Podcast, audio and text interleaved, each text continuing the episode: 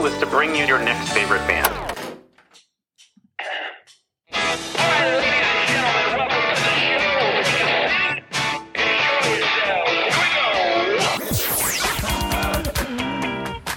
Thanks for having us. This is a very cool show. Yeah, so through many, many iterations, and it we finally landed on the weirdest one by far. Yeah, a couple of feelings, and uh, boom, you got a sound. I, I remember this one time. I'd been writing some songs, and I and I went out. This I'm just going right in on this story. I went out, and so I was. Uh, uh, the story's longer than the song itself. We'll go ahead and play it. And listen, it's going to be everybody's favorite band.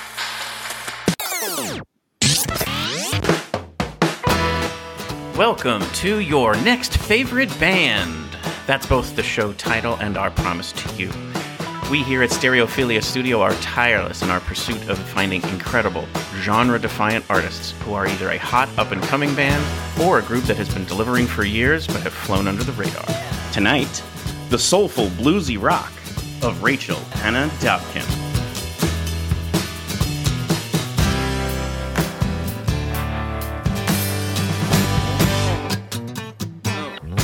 Each month, we will bring you live streams, audio podcasts, and perhaps even a live concert where you can listen to the stories and hear the music of artists personally curated by us based on what we feel will be worthy of your time. Be sure to subscribe and tune in to each episode because the possibilities are endless and you never know who will be your next favorite band. Hello, everybody. I am your host, Philip Reese, and this is your next favorite band.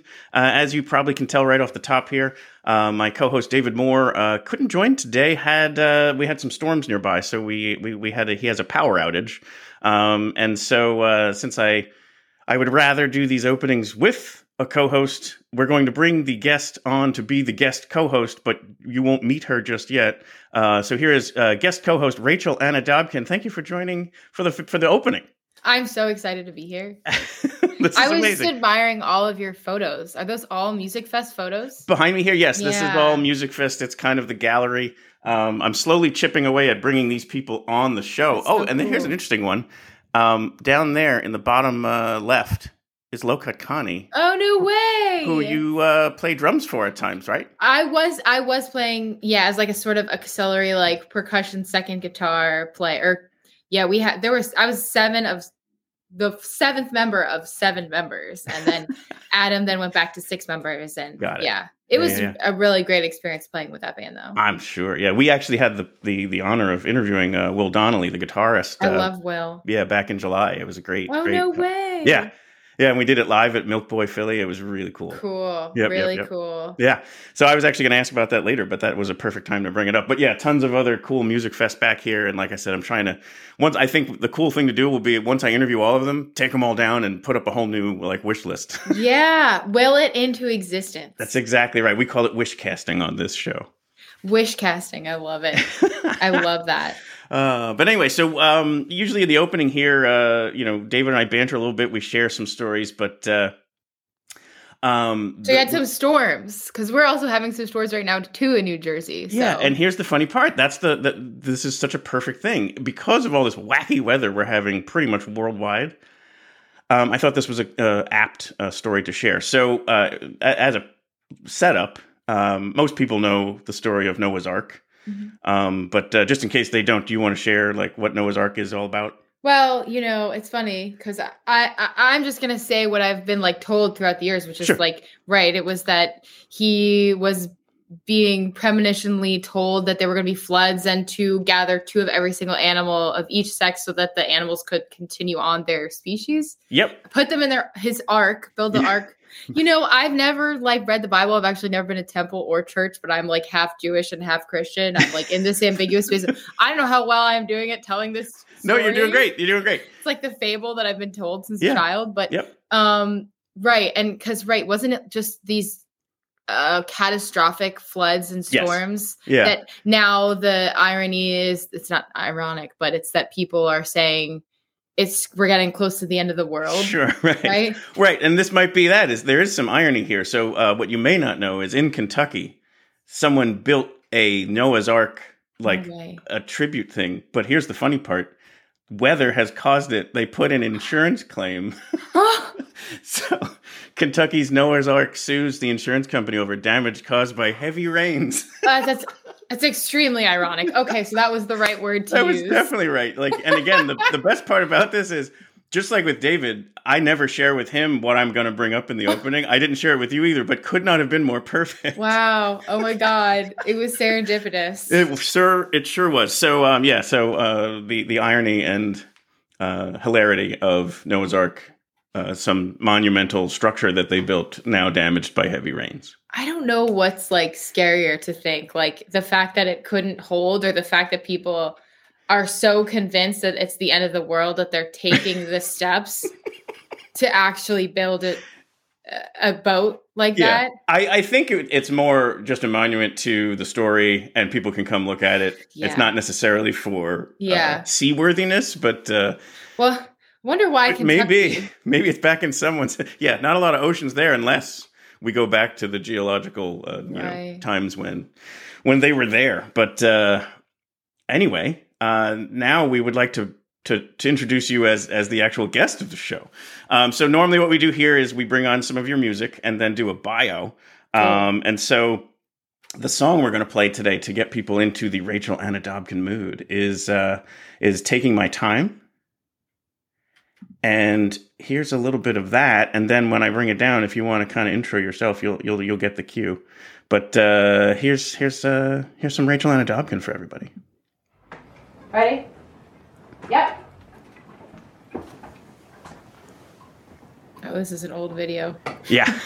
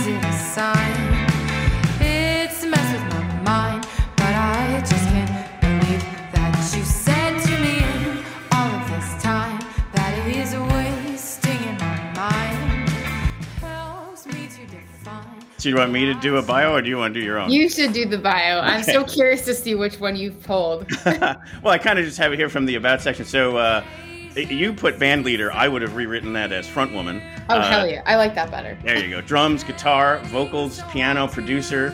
Uh, Rachel Ana Dobken has studied jazz at Bard College and describes herself as my morning jacket meets Lake Street Dive. The Asbury Park native has a knack for blending indie rock and soul and has been featured uh, by BTR Today, New York Times, Asbury Park Press, Star Ledger, Travel and Leisure. How about that? The Aquarian Weekly, and more. She plays regularly with her rad band and solo. Anything you want to add to that? Well, it's very funny because I'm realizing I have to update my bio on my website.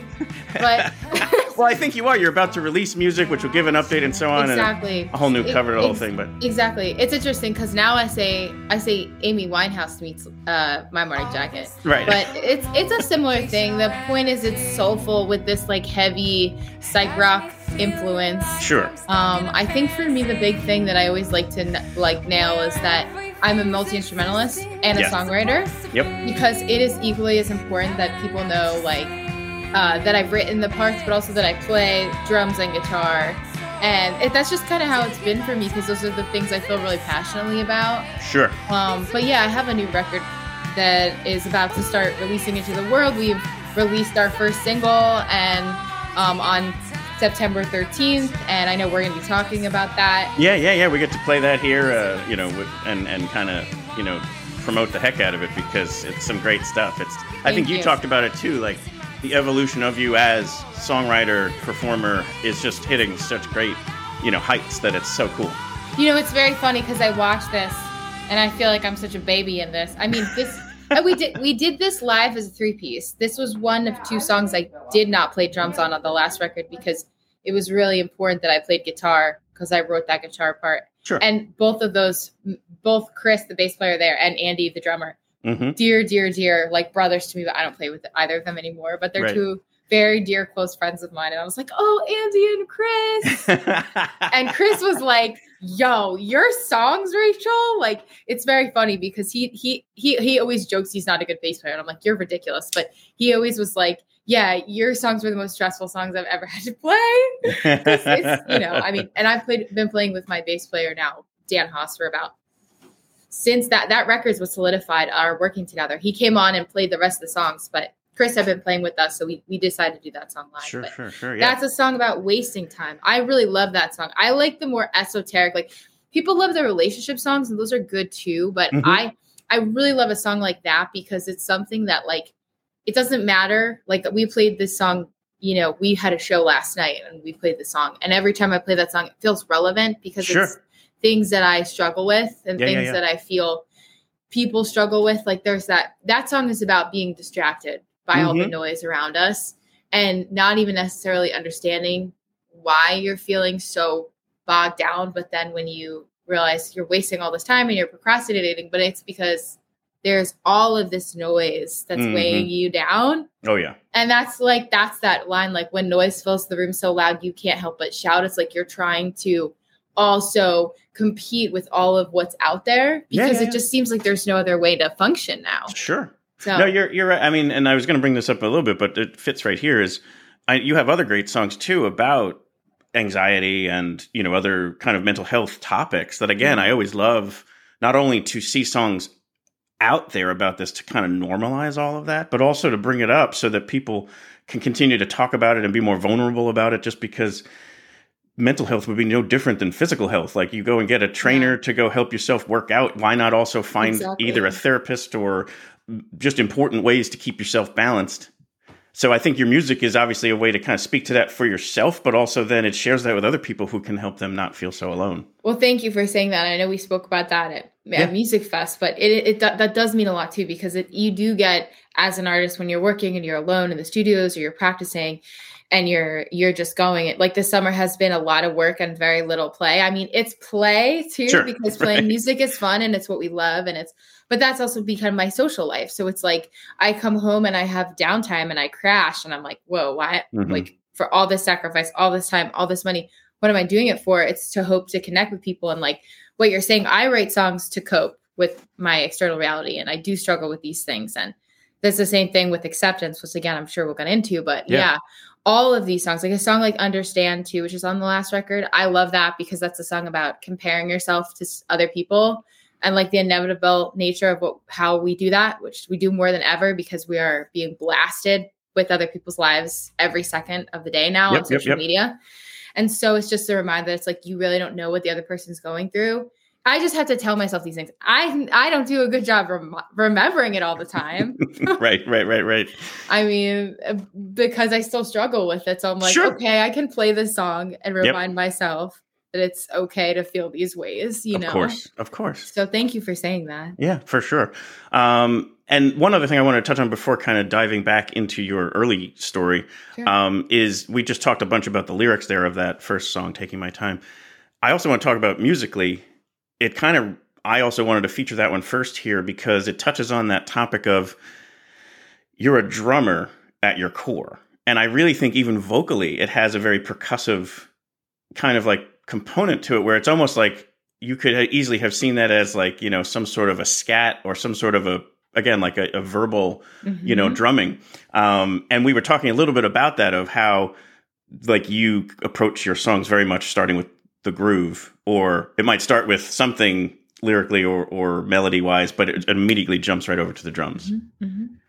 and i just kind of wanted to touch on that a little bit here because i think that's a, a very cool thing Yeah, thank it's you. unique yeah Well, yeah, it's interesting because yes, I definitely think percussively. I also think a guitar is a very percussive instrument. hmm And when you when you really understand what that means, like every even the way that I palm mute or play certain notes, like Yeah. when I play live, like there's a percussive intention behind it. hmm And and sometimes it's actually like that's why too lately playing the drums, it's just been easier for me to get behind the drums and play because I've I've had I find myself sometimes just even as a rhythm guitar player trying to lead the drums, Sure, sure. right. lead the pocket. And so Yeah, yeah.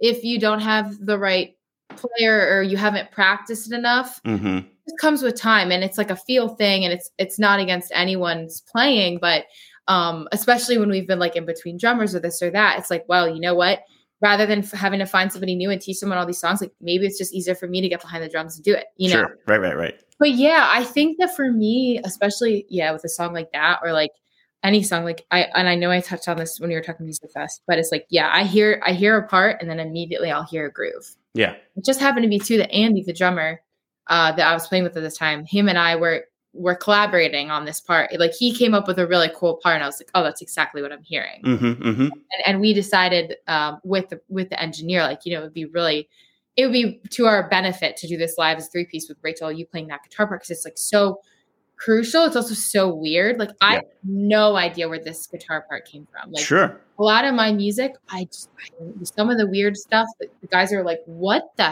heck?" Like this like weird atonal riff, but it's not atonal. It's also like within like the major like dom also dominant like bluesy scale. Yeah, yeah, yeah. And you know, but it also has this feel. It's like very white rabbity, like Mhm. kind of psychedelic, and but yes, and and and with everything I play, I'm always feeling the pulse. Like I can even like when I start. I mean, there's that there's a little shot at the beginning where my foot's tapping Yeah, yeah, yeah. immediately I'm just always feeling Yes. this pulse Yep. and I always have, and I always knew that was a, I was a drummer. And it's funny too.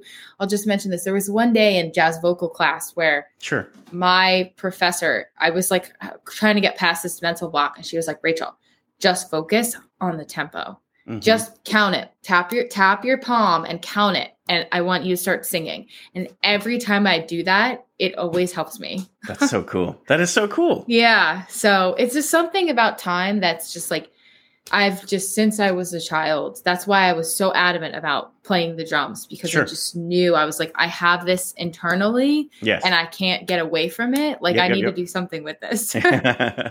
well, let's let's use that as the transition. So we always like to go kind of like way back uh, to Mhm. the early stage, Mhm. and so from what I understood, um, when you were young, your mother actually gave you a best of the Ed Sullivan Show tape. yeah. She So that- did. And then you watched like the Beatles and the Beach Boys and such on that show, and you just knew right away, even though you were super young, that this was what you wanted to do. Yeah, I remember like watching the Rolling. I think it was the Rolling Stones Mm-hmm. in particular, and like Mick Jagger singing "I Can't Get No Satisfaction." But it's like, real. I want to say, I don't know. Again, I'm not like a huge Stones buff like some people are. Sure. Maybe it was like 66 or 67, like before they had the long hair, before they were rock and roll, Right, right, right. but they were still very clean Yeah. cut looking. and if it's wrong, don't add us in the chat. I mean, Yeah, if you want to, if you want to correct it, go ahead. But don't I'm all for that. right. right, right. Listen, my dad looked like Mick Jagger, and that was a whole running joke in my family. Was my mom married him because she was in love with Mick Jagger. Anyway, that's a whole nother story. That's fantastic. It's that I'll get into that, but Yeah. um, I remember watching like them do. I can't get no satisfaction. Just be like, yep, no hesitation. Like, yep, this these are my people. Like, Yep. this is what I'm gonna do Yep. with my life, and just I wa- I watched that tape until I couldn't watch anymore because the it was actually falling apart. it was falling. yeah. yeah, my mom was like, I yeah. think it's time to watch something else now. right, right, right. Yeah, what do you? What's your kid watching? Blues Clues? Nope. Uh, Best of Ed Sullivan, particularly Rolling Stones. Yeah, I mean, and I remember seeing the Four Seasons and seeing like Mhm. um Frankie Valli like Sherry, and I was Yep. like, "What is this? Yeah, this yeah, is yeah. just this." It just really spoke to me as a Mhm. child, and it just made me feel things. Yeah. So, mom supportive there on the music, but not on the drums. Didn't let Well- you have drum set in the house. No, and I think, listen, I grew up in the '90s, and I don't want to say it was. It was definitely. It was definitely different then. Mhm. You know, there was the feeling of like you're a girl, you can play guitar, piano, like. Like I don't know if my brother wanted to play drums, maybe they would have let him. I don't know though. I think she just didn't want noise. Right, right, Um, It is interesting though. You're right. Like, there's an interesting commentary in there about the gen- genderizing which roles are which. Definitely. I remember that specific conversation when I was like 12, where it was like, Mhm. you're a girl, you can play piano or guitar, you're not going to play the drums. I was just like, no. Right, right, right. And thank goodness, like it's amazing that that's the '90s and that was still going on. But um, very cool for people like yourself to now be out there as someone for you know kind of again these representation matters Yeah. moments for Yeah.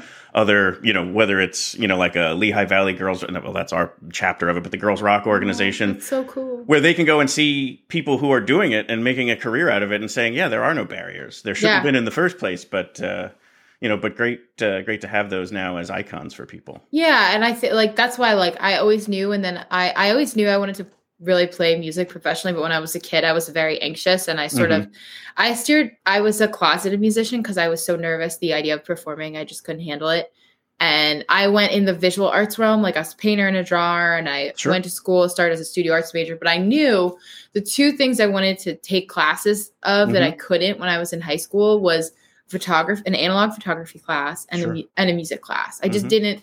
You know, it's one of those things where it's like you're either kind of a band kid or you're not, unless you kind of start doing that when you're young. Or I mean, there's like classical and there's like jazz band, right? Like Yeah, all yeah, my yeah. friends were in jazz band, but there's also kind of this stigma because I was also an athlete and I was like a runner, but I loved music and I Sure. loved rock music and I loved like everything from like Incubus to Weezer to like Sabbath and like Derek and the Dominos. So like I was Right. friends, my best friends were all like the jazz band Sure, sure, musicians sure, yeah. as well as like I had a friend who I did cross country and travel. Anyway, so um uh when I went to college, I took a music I took an intro to music theory class and I was like, yeah, this is what I'm doing. Like it's I just wasn't ready. Now Yeah. is the time. And so what you're saying there is the the anxiety and and the uh, you know having fear of you know performance on stage in front of people.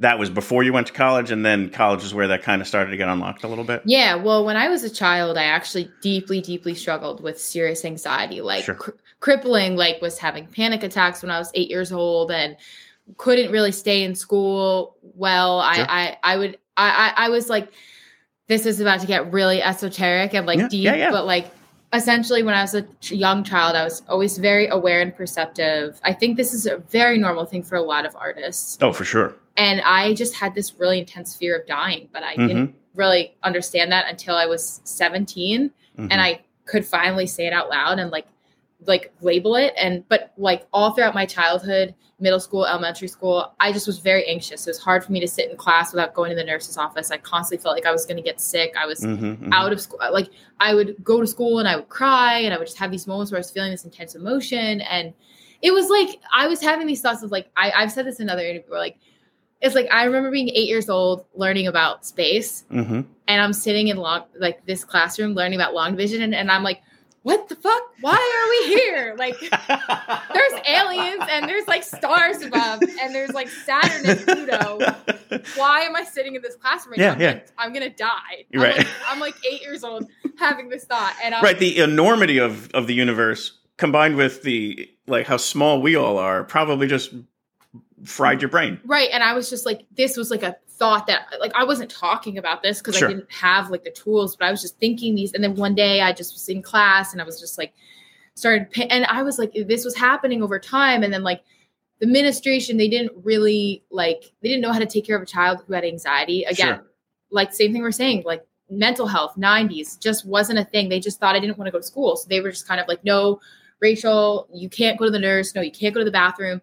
And so I'm like eight years old and I'm like, please, I need to just please Makes let it me worse. Yeah. Oh, 100. Right. Right. Right.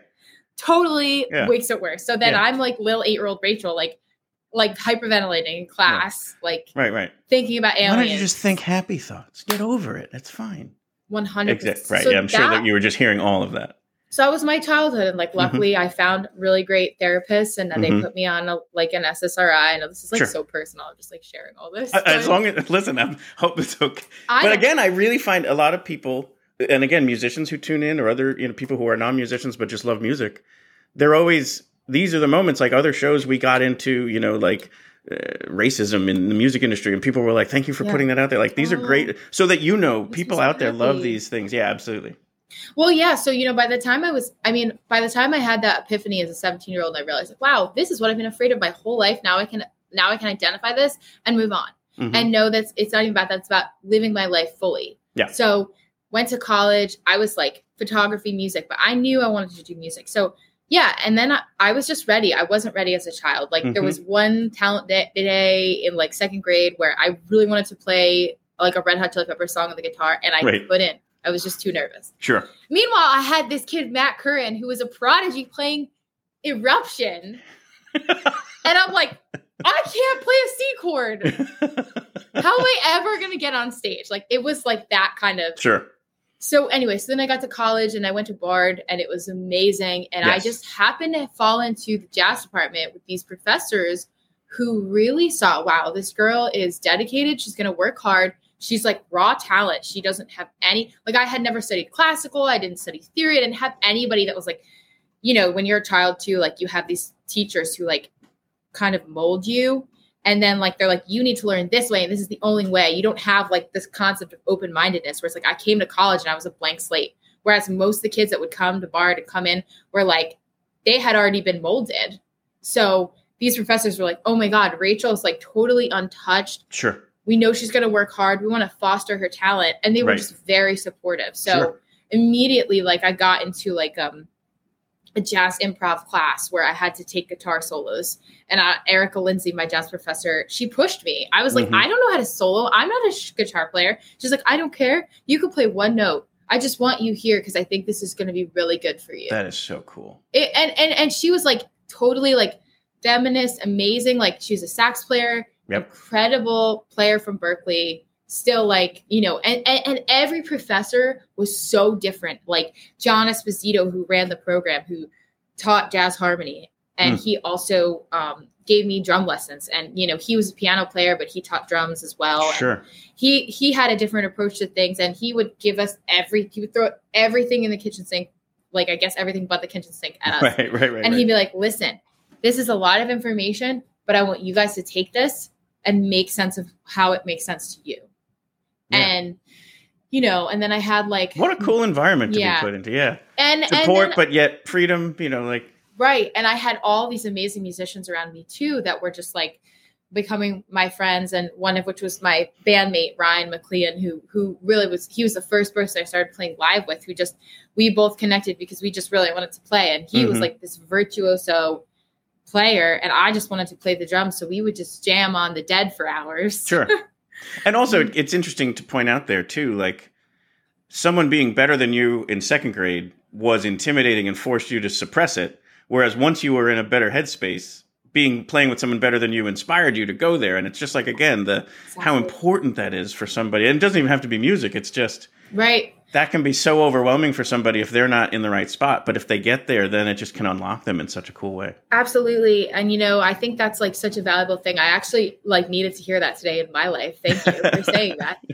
Um no, I think now more than ever it just shows you too it's like are you going to lead lead your life in this like this um lens of fear or are you going to like lead your life in this lens of love and acceptance and Yeah.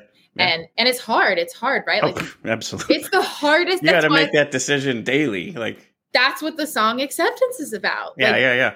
it's seriously it is like the- you know there's so many things we're like walking around the world now Yeah. and and and again what we're being subjected to with the with this and social Right. media and you you you almost not you you everyone you the royal you. Yes. Uh you you invite that in. Like you you don't Yeah. have to go on there. You don't have to respond. You don't have to post. You don't have to look at how many likes someone else has. Like yeah. so you actually go in search of this stuff that then makes you feel negative. And it's like why do you do that? Just Right. don't do it. Right. But again it's hard to do. Like it's if it was that easy everyone would do it. So. Yeah and especially as an artist now. Sorry go ahead. No no you go ahead. I was just going to say especially as an artist now i mean there's such Yes. a everything i do now i have to be on this. I can even feel myself over after the past week of having to be on it more Mm-hmm. Yep. how it affects me. And i'm just like man i really got to make sure that i set Yeah, my absolutely. boundaries for Yeah. myself. For for us too like obviously it's the best way for us to put out there that a new episode's coming out. And then you have to sit there and go like wait why did this one get this many views and this one only this many? And then if you just wait a month it all levels out. Like if you're staying too much on top of it minute to minute it's just going to do nothing but bury you. Yeah um, but Yeah. why don't we bring in the acceptance the version you did of Yeah, it during Musikfest because it's a, a perfect time to bring that in That here so great. you hear us referencing throughout this interview so far. Uh, basically, for those of you who uh, may not be aware, during Musikfest each day we go live uh, and, and and just kind of bring on um, guests who are going to be either be performing that week or what have you. And so Rachel was kind enough to come on that week. And the the the point of the conversation hit where we had to stop because she had to go perform, and we were like, we have still so many questions unanswered. So we agreed to just come back full circle and, and do a, a, a what we would probably deem a regular interview. Um, but she performed that day uh, the the title track off of the upcoming LP, uh, Acceptance. Um, so what we'll do is we'll bounce over to our website um, to kind of promo that a little bit. Uh, so this is our homepage here. Um, we recently, David and I, uh, did the the most recent episode was uh, um, the uh, performance highlights from Musikfest, um, and so these are the different people we've been interviewing. But if you bounce in here to the episodes, the highlights from the live streams might be just a cool one to check out because it's the you know the the, the coolest moments in all the performances. So uh, it is on YouTube, or you can just kind of play it straight from here. Um, and here, let's take a listen to Acceptance from Rachel. okay. and Adapt. So let's just make sure I'm in tune. Oh, this is exciting. I feel like you guys are in my living room. oh, it's already out of tune. Yeah.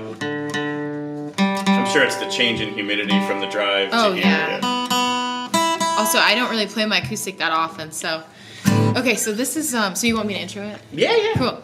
Um, so the, the the new record's called Acceptance, and people think that this is a song about a relationship, but it's really about the most important relationship, which is your relationship with yourself. Oh, nice. And finding all the answers within. So something I struggle with enormously. I write songs to remind myself of certain things. So yeah, this is called Acceptance. Acceptance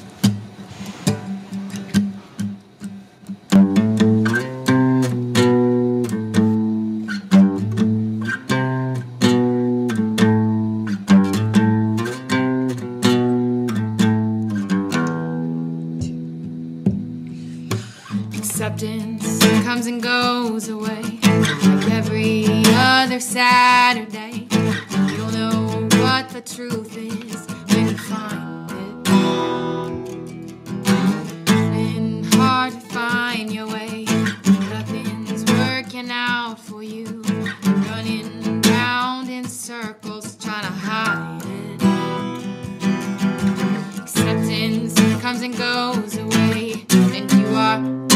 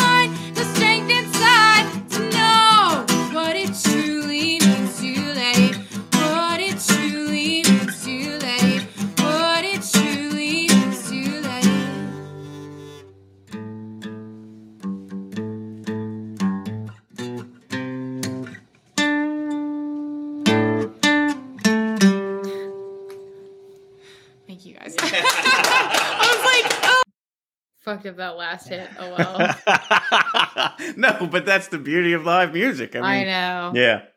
But uh, thank you for performing that back. I mean, it was such a cool rendition of it, and and to see the other full band version of it later on that day was very very cool. Yeah. Yeah, I know you. You were saying you were loo- looking forward to it, so I'm like curious. And you know, that's not even the full band because it's like we were playing. That's true. That is three-piece, true. Yeah. And usually when we play, there's two guitars because Mhm. the rhythm guitar, which is what you heard me play, you know, and then there's the the riffs, and then we're harmonizing JT and I, and then the whole jam section at the end, which obviously I didn't play there. Right. Uh, we him and I trade solos. So, but when I'm playing drums, obviously that doesn't happen. right. Or Right, or right, if we have a second guitar player, it will happen with that. Yeah. But No. it's we never there's never a situation where I've had like I'm gonna hire another guitar player. I'll just have a special guest guitar player. Uh, because obviously I'm gonna play guitar as much as I can. I guess selfishly, I don't know. No, well, no, no, not at all. And we talked about that before too. Like uh, the the art uh, to to kind of you being the songwriter.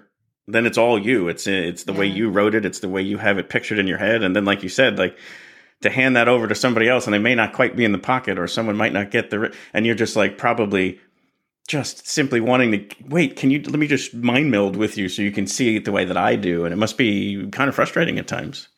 Yeah, it's hard. It's also hard because I obviously don't want to be like such a stickler for control that someone can't do what they do. Like the, a lot of the magic is like in letting someone do their thing. Um, and it's just a balance of finding the right people. It's like anything else. It's just Oh, totally, yeah. Well, right even like you said too, then the flip side is someone else heard what saw what you saw, and then they did it, and you're like, yes, that's it. Then it's just that Yeah. must be super cool moments. Yeah, and I think again, like just just like that's why I think we've been playing a lot as a three piece lately too. Is like I have JT JT Sofa who's been playing guitar with us, and Dan Yep. House, my bassist. Um, we just really mesh, and Dan and I have meshed for a while. Um, you know, but we um JT see like these these are it's the first time that I I feel like I have two guys on board that really really believe in the project and Sure. like want to be here. uh, Knock on wood Mm. But, like- right, right, right.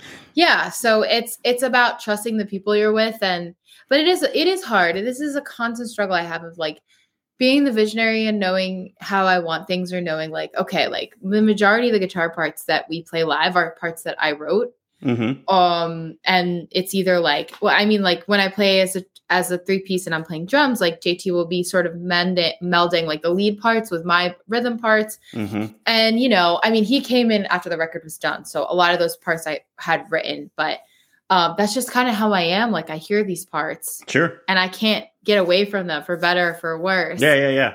I think you you said too. Like I, I read this somewhere where it comes to you in those moments of like either just before falling asleep or being distracted by something, and then all of a sudden it, something clicks, and you're like, wait, I got to get this down.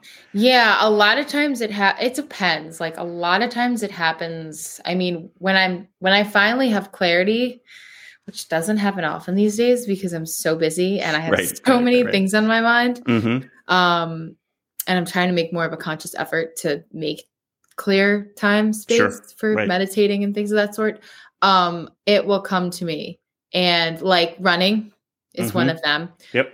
taking a shower like i'll be in the shower i wrote the song cruel cruel cruel the newest single sure. that entire hook and verse came to me while i was in the shower Yeah, you need like a waterproof iPhone or something, or like a recording device. I was actually like going back and looking at the voice memos to see if I could find the moment hmm that I like, and I did. I found a voice memo recording of like the shower water running and me like stepping out to be like, oh, I have to sing this. Right, right, right. Because I'm going to forget this hook. This is the hook. Yeah. So, I've, that's come up in other interviews before where people will be like at their real like their nine to five job and they'll have something come to them and they'll like run out to their car and, like, yeah. quick sing into it or the Yeah. the, the hall the, sto- like the, the stairwell bathroom. yeah the bathroom Yeah, exactly. Like you don't need to go to the lot. Just go into the bathroom. Get Right. into a stall.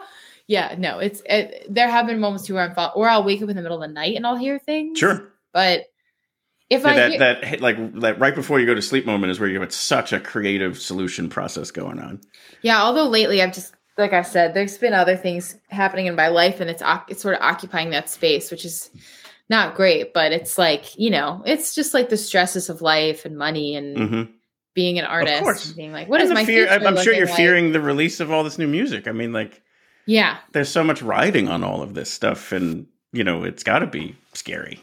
Yeah, it's just and like the stakes are so much higher now, and it's like you know, like I have a great team behind me now, but it's like the amount of work that's gone into this this release of like I think in video content alone and having to sit and edit and make reels and this like Yeah. taken up like months of mm-hmm. time of like because then I have to like oh I have a show I can't do this for two days then I have to go back to it and then it's like also having a day job and it's just Yeah, finding time when I can, which is like just every space is occupied. Mhm. So, I you totally know, can get it. Yeah. yeah. Anyway, Yeah. So uh, I'm going to circle back to Musikfest for just a close Sure. here, and then we'll swing forward towards the new Great, stuff. Um, I wanted to play uh, Just a Dream, which is a good flip forward because it's on the new album. Mhm. Um, but you played it there, and it was where you were behind the kit. So, like, I Mhm. kind of wanted to show you uh, in your drum glory. You're sure. crushing some cans. But yeah. uh, um, we'll let it play a little bit, and then you can talk over the top of it and maybe talk about your Musikfest experience. But here's Just a Dream by Rachel Ana Dobken, where she's playing the drums and singing, which can't be easy. so enjoy. Oh.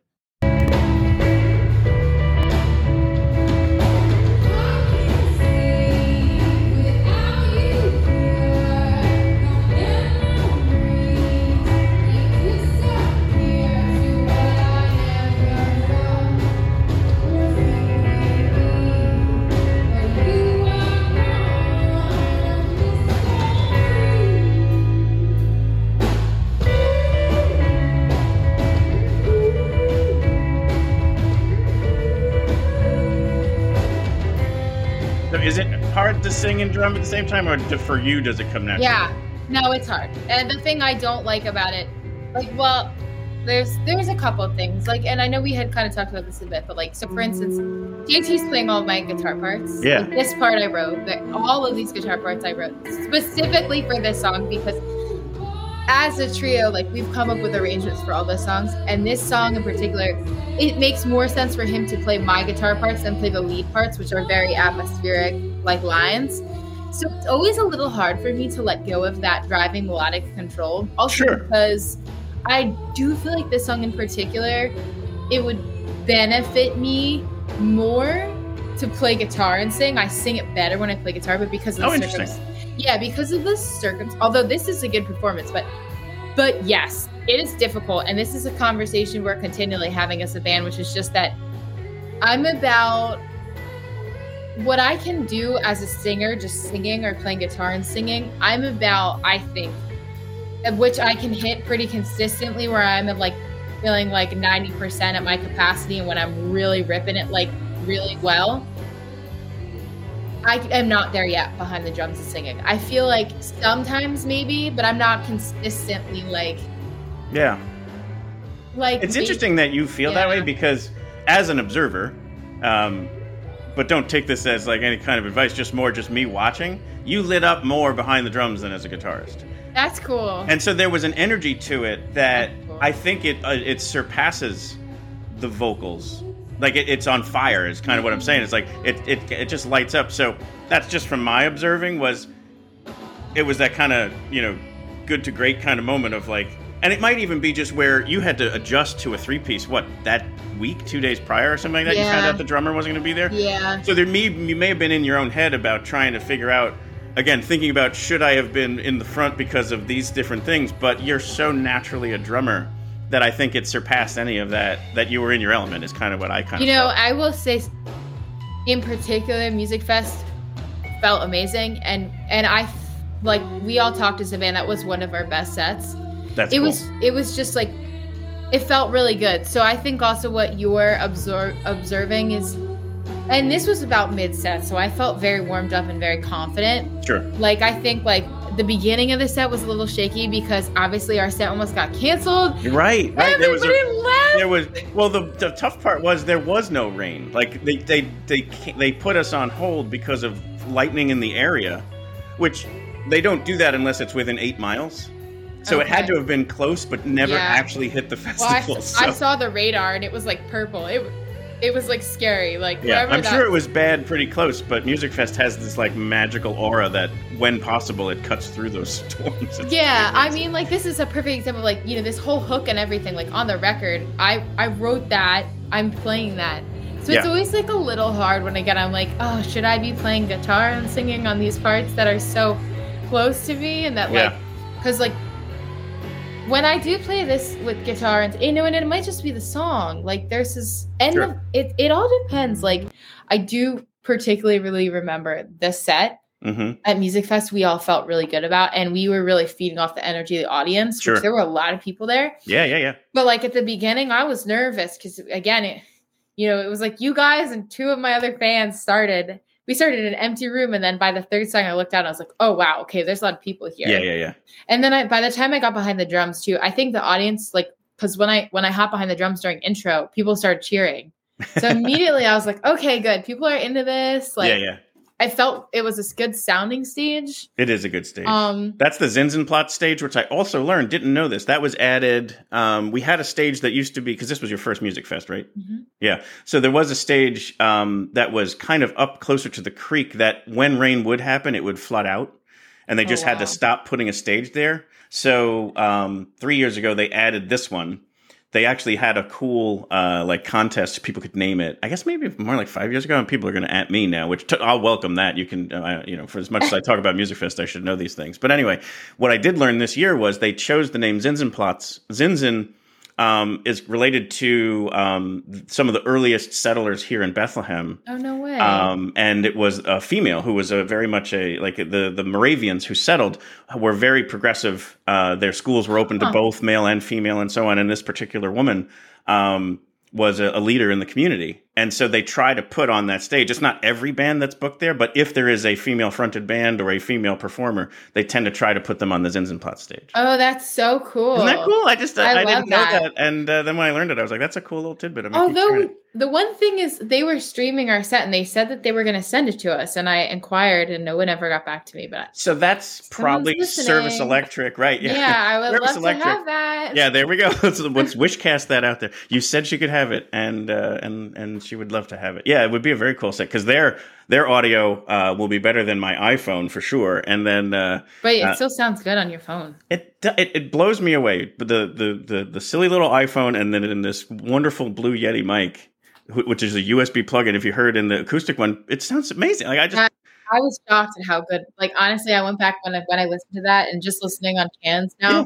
I was like, wow, this mic sounds like you're picking up on the intonation of my voice, which Yeah. is like, I'm always just like always thinking about upgrading, and I'm like, I just don't think I I don't need to worry about that yet because this thing I almost feel like I'll regret it. Like I'll be like, why? I just want my Blue Yeti. no. Yeah. Yeah. So anyway, um, very cool. So uh, loved having you on the the, the, the daily live streams. The, the performance was great. Super hope you come back. Uh, Yeah. You know, and, and not even just for Musikfest, but other times a year, whether it's Absolutely. Bethlehem, Philly, whatever. Um, but yeah, let's let's uh, vision forward. So this that last song is going to be on the new LP. Obviously, acceptance is the name of it.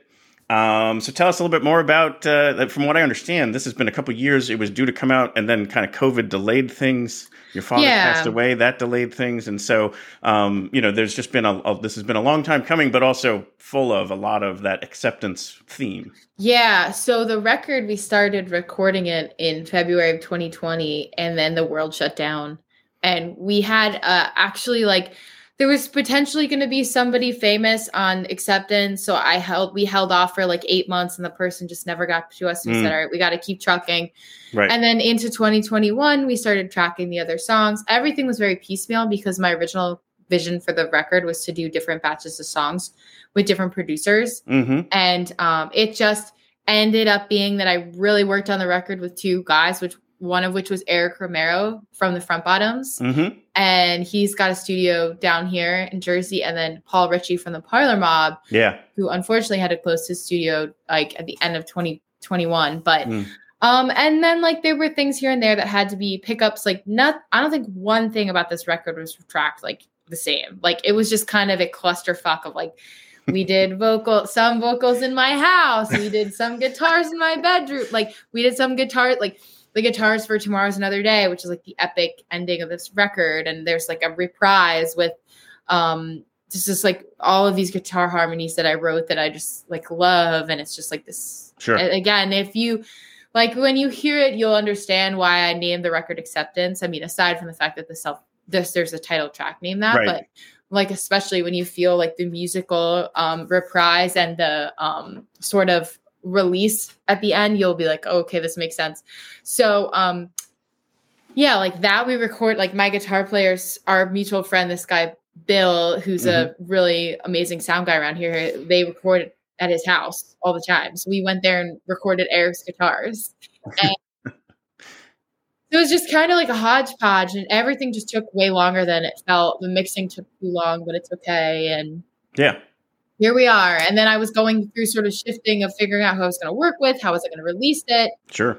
And you know, it's uh yeah. And then so then finally it was just like now now's the time. I I, I it's taken longer than I'd like to admit, but for some reason it had to be this way. Yeah, yeah. I mean, the universe seems to always be kind of like tapping you on the shoulder in these different ways.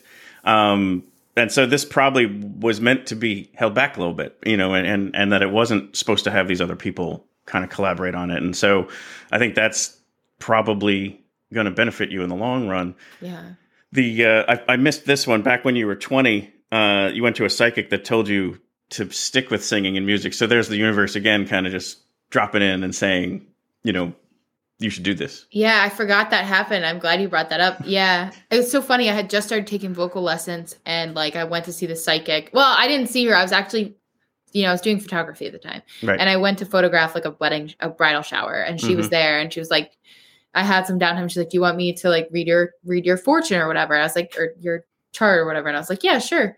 And she was just like, "Are you a singer?" And I said, "Yeah." She's like, "Okay, I have these visions of you in a place like Madison Square Garden." She's like, "You need to not stop." She's That's like, so cool. you need to do this. This is like you cannot stop. Whatever Mhm, mhm. comes your way, this is your purpose and and I felt that. And I had not even I don't even know if I'd really started singing in the band yet, in a band yet. And I just but I knew like I knew. I just it's just an, an innate knowing, you know. Sure. Yeah, no, and to, that's where again those little nudges are like, hey, that's that's really cool. It's affirming, right? Like it's Yeah. been the same thing this whole summer. We've been touring and I've been playing all these new places that we've never played. And every night I've been like, is anybody going to be there? And every night there are people there. We That's make so cool. connections. We even if it even if all we did was there was one show where we just played to the band, but the band we all connected and it was fucking great. But Yeah, yeah. every night. Mhm. We've had fruitful shows. I've been making fans. I've been selling merch Yeah, and I've been getting it out there. And it's like Musikfest was so affirming for us because so cool. there were so many amazing people there. We had such a great audience. I mean, we played for 90 minutes and it felt like 10 minutes. Yeah. And we were like, we all were cool. like, we could have kept going. Yeah, Let's not stop. So, you know, that's very cool. you know, it's hard because it's just like life is happening around us. And like, I'm 33 and it's like everyone's having babies, getting married. I, you know, financial stability is not a priority of mine at this point. Sure. It's going towards all of my music. But at some point, you're like i was saying, you come home as an artist from the road or from whatever and you crash and you're like, what is it's the Mhm. same thing. I still am that eight year old inside that's like, sure. what is the meaning of life? What does all this mean? Am I doing this right? Does anybody like me? What the fuck? I can't. It's just like I'm. It like pains me because I'm like thinking of the conversations I've been having Right. the last three weeks with my friends, and I'm just like, oh my god, everyone must be so sick of me. But yeah, ugh. we need to clip that little part off and make that like the the preview. oh my god, That's amazing. Um, so we you have new song that just came out, like the first single off of this album, Yeah, "Cruel, Cruel, Cruel." yeah, and uh, there's so uh, we basically have it here to share with people. I mean, it's brand new, uh, and it's going to hopefully entice people to kind of go and like and follow and subscribe and all that good stuff for all your music that's about to get released. yeah. And I'd say like um the best thing for everyone is just to follow me on whatever streaming platform. I mean, Instagram is what I use the most, but like whatever streaming platform so that they can listen to the song. Yep. And also hear when the other songs are coming out. Yeah, yeah, yeah. Yeah. Uh, cool. So let's bring in "Cruel, Cruel, Cruel" here, and uh, and we can kind of talk about it a little bit as well. But Cool. uh, enjoy. cool, cool, cool. Cruel, cruel, cruel,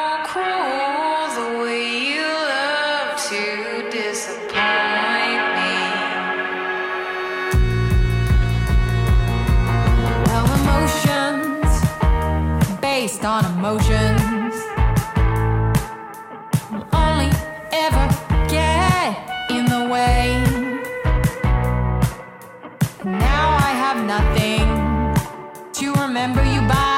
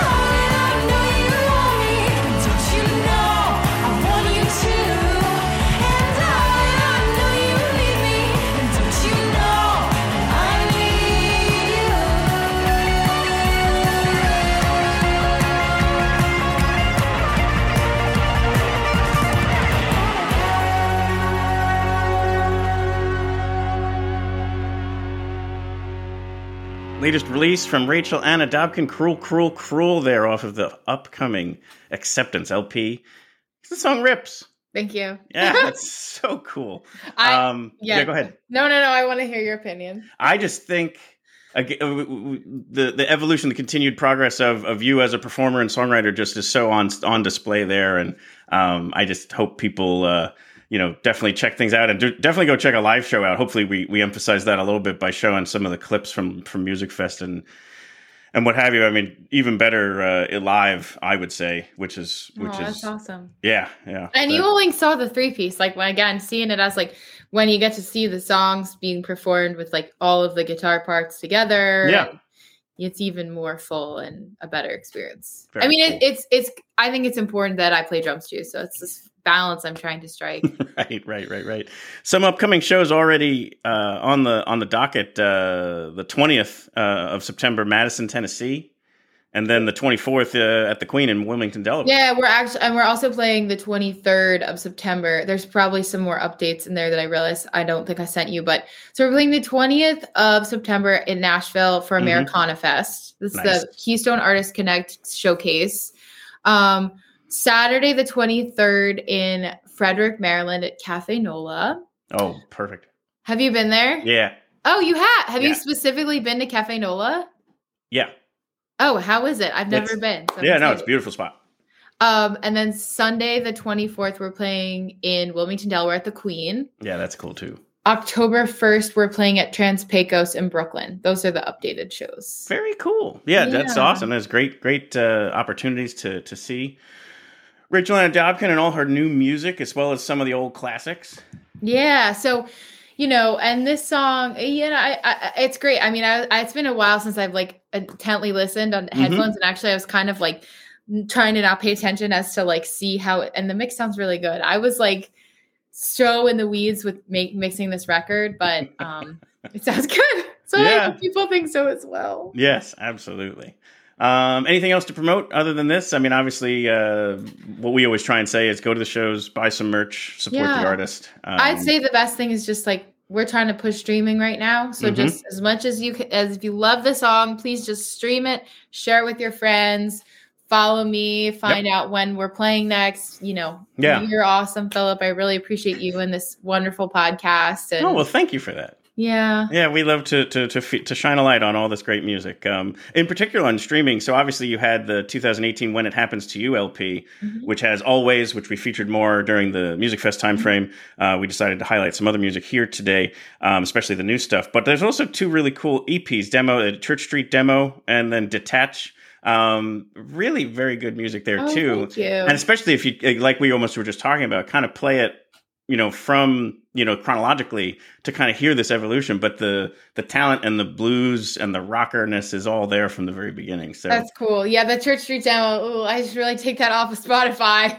i don't know i like it i Oh, think i think it's very cool to listen to I, I enjoyed that it was there yeah, that was like my first experience ever recording music, and I had just finished up Bard, and I just you know had some of these songs, and I knew I wanted to like record, and uh, I I like yeah like the only song I really like on that I guess loving and anxieties on that yeah Mhm. that which Yes. we recorded in one take in the bathroom, and then detached was like a step up, which I I do like loner I like all the songs in there except twenty four, but um.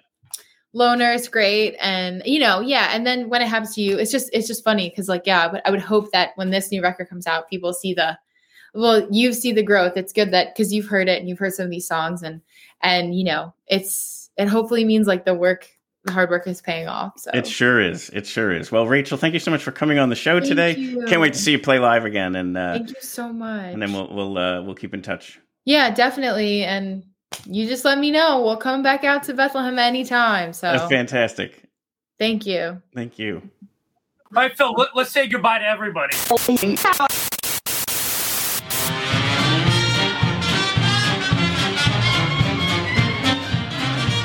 We hope you've enjoyed this episode of Your Next Favorite Band. We'd like to sincerely thank Rachel Ana Dobken for sharing all of these great stories, for even sharing some of the more vulnerable stuff, and, and also obviously for sharing all the music and the backstories behind them all, the songwriting, the mixing, the editing, the difficulties and the challenges of letting it all go. But it's all out there now for you to, enjoy. Um, the, we'll have links in the show notes here uh, for their uh, her website, um, uh, Spotify and YouTube channels, and uh, so please uh, check those out. Follow them on the socials, subscribe to the content, and uh, definitely catch the show uh, when it comes to a, nearby theater around you. Um, as always, our hope here is to bring you your next favorite band. If you happen to already know Rachel Ana Dobken, um, and you tuned in for that, then thank you so much. We just hope that uh, maybe you consider uh, liking or subscribing to either YouTube or our podcast uh, channels so that we can bring you your next favorite band in a future episode. Or the entire catalog is out there. Um, we're up to like 71 episodes now, so your next favorite band might already be out there for you to catch. Um, so we've got lots of great content here in September, October, and November already planned. Um, much of it coming off of the heels of Musikfest, uh, since that's such a great, great uh, kind of like laboratory for us to kind of find people just like Rachel. Um, and so lots of great stuff coming up there, um, and then even some stuff that wasn't from Musikfest. So we're very excited about what we've got planned. Um, if you uh, are, uh, if you have an idea for who you think our next favorite band should be, let us know. But otherwise, hope to see you at a live show soon.